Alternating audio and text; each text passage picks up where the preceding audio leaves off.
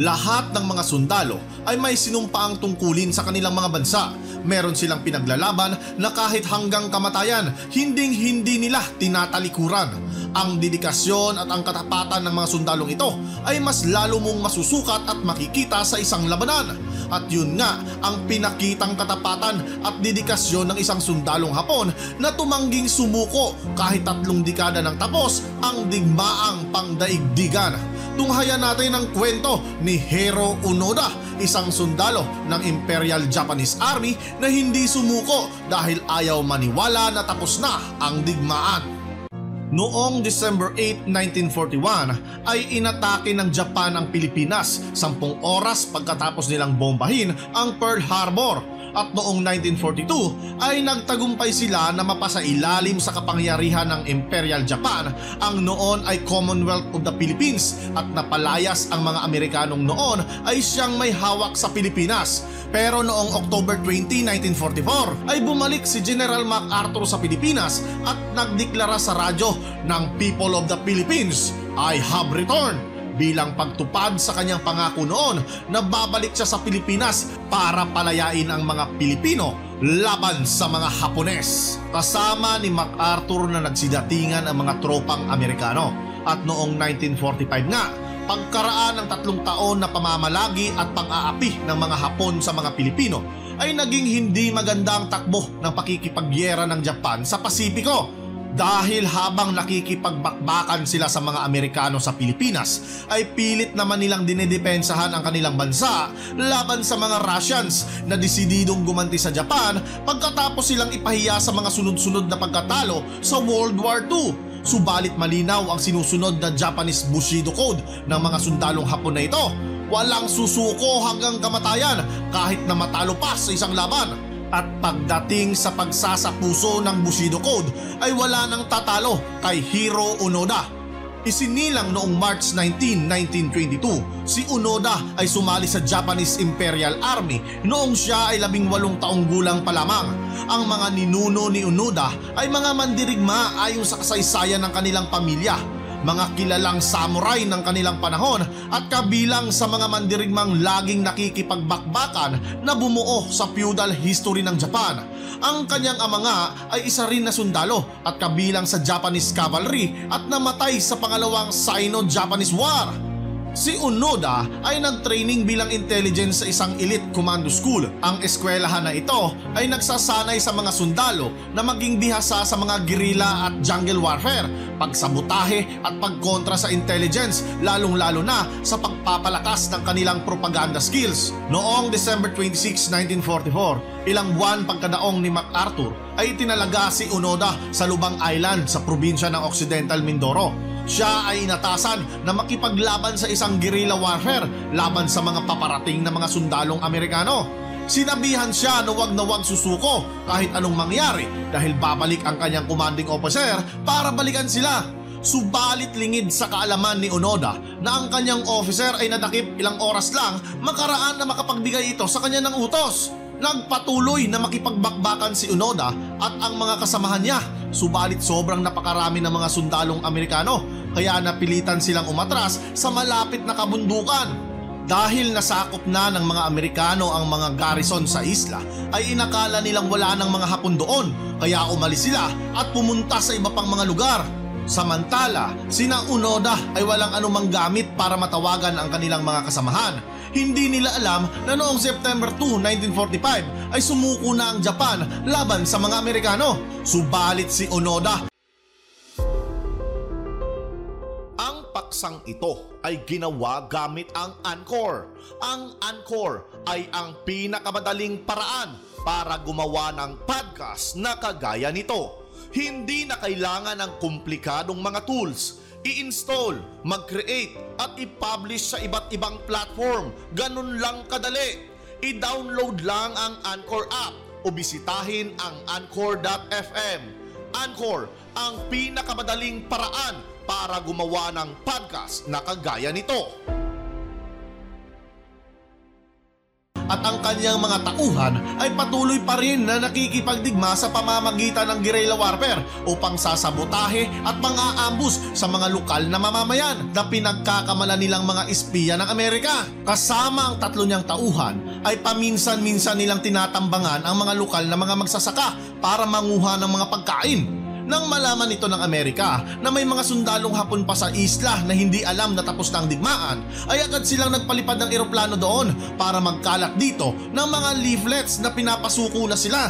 Napulot ni Unoda ang isa sa mga leaflets na ito, subalit hindi siya naniniwala dahil inisip niya na isa lamang itong propaganda ng mga Amerikano para lumabas sila at mahuli. Naniniwala siya na pwedeng napaatras ng Amerika ang mga Hapon pero ang matalo at mapasuko ito ay napaka-imposible daw dahil hinding hindi siya naniniwala na sumuko na ang Japan at tapos na ang digmaan. Kaya pinagpatuloy pa rin nila ang kanilang pananabutahe sa mga lokal na magsasaka sa pag-aakala na mga espiya ito ng Amerika. Dahil sa walang mga sundalong Hapon ang lumabas sa kagubatan ay nagpakalat uli ng marami pang leaflets ang mga Amerikano at ang mga bagong leaflets na ito ay permado na ni General Tomoyuki Yamashita ng 14th Army ng Japan. Subalit katulad ng dati ay hindi si Unoda naniwala dito. Inisip niya na isa ulit itong pamemeke para lumabas sila. Lalong nagpatibay sa kanyang isip na peke ang mga leaflets ay dahil imposible daw na utusan sila ng kanilang general na sumuko dahil sinanay sila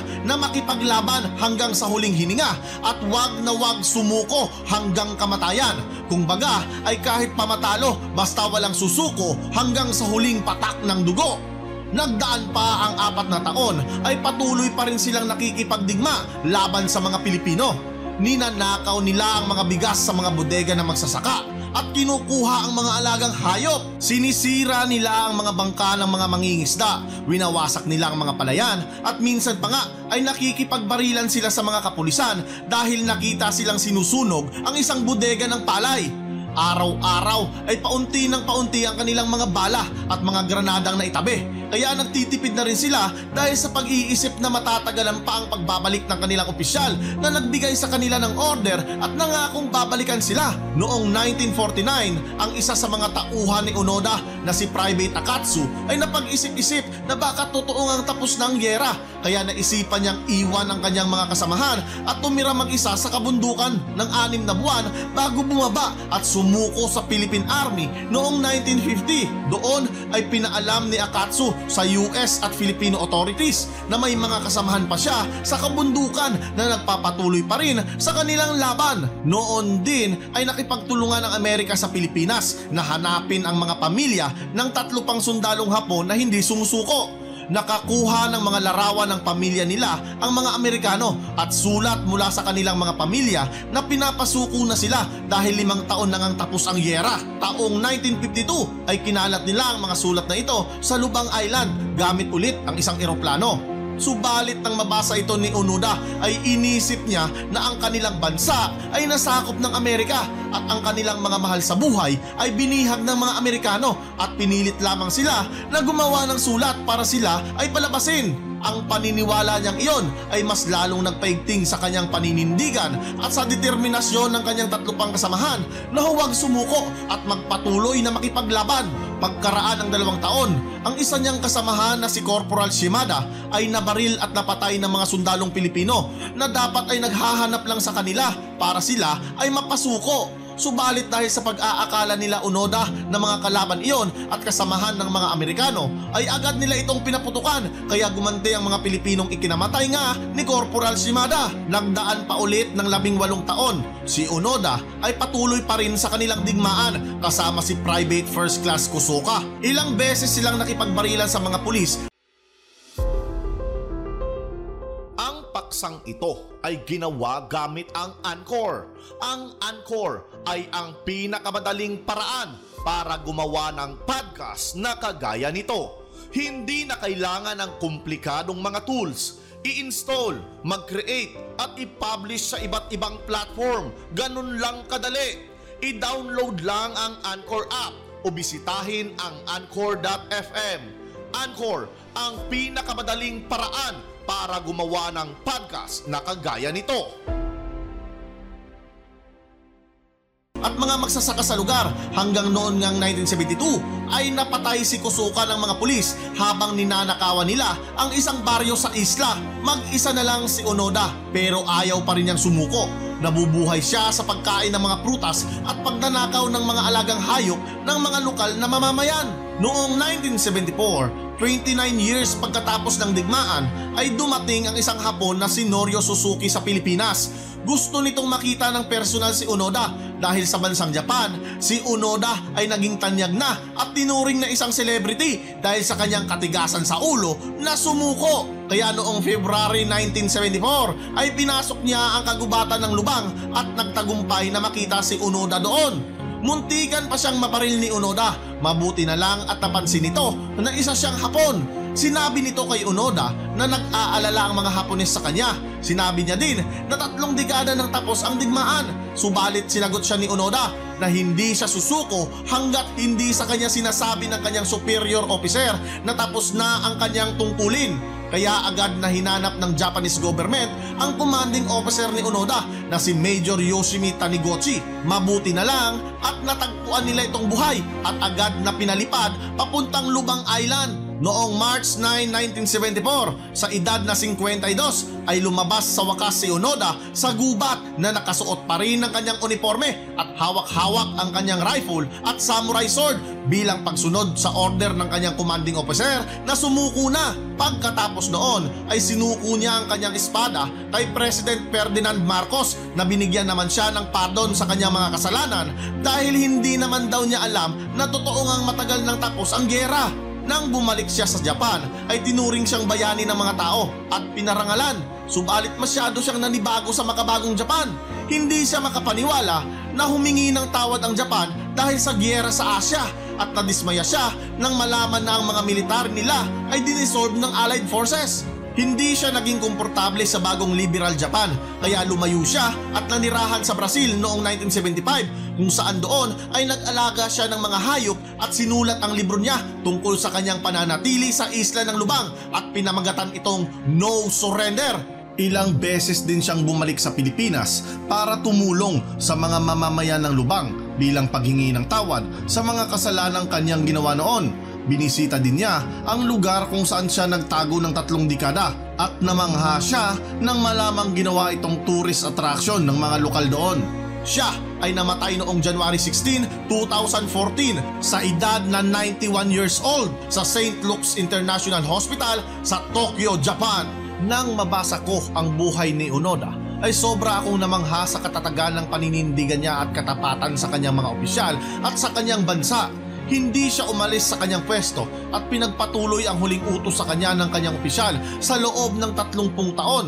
Oo, isa siyang mananakop at isa sa mga nagpahirap sa ating mga ninuno noon pero kamangha-mangha pa rin kung iyong iisipin ang tibay ng kanyang katapatan sa kanyang bandila at inang bayan Nakakainis nga lang kung aking iisipin dahil ang ating mga ninuno na nagbuwis ng kanilang buhay noon para lamang mapatalsik ang mga mananakop kagaya ni Onoda ay napalitan ng mga makabagong Pilipino na galit sa gobyerno at handang talikuran ang pagiging Pilipino. Ni minsan ay hindi inisip ni Onoda na sumuko dahil hindi siya nawala ng tiwala sa kanyang bansa. Sa kabila ng pagsuko ng kanyang bansa ay nagpatuloy pa rin siyang nagtiwala. Samantalang tayong mga Pinoy, wala na ngang tiwala sa ating sariling bansa, wala pa din tiwala sa kapwa natin Pilipino.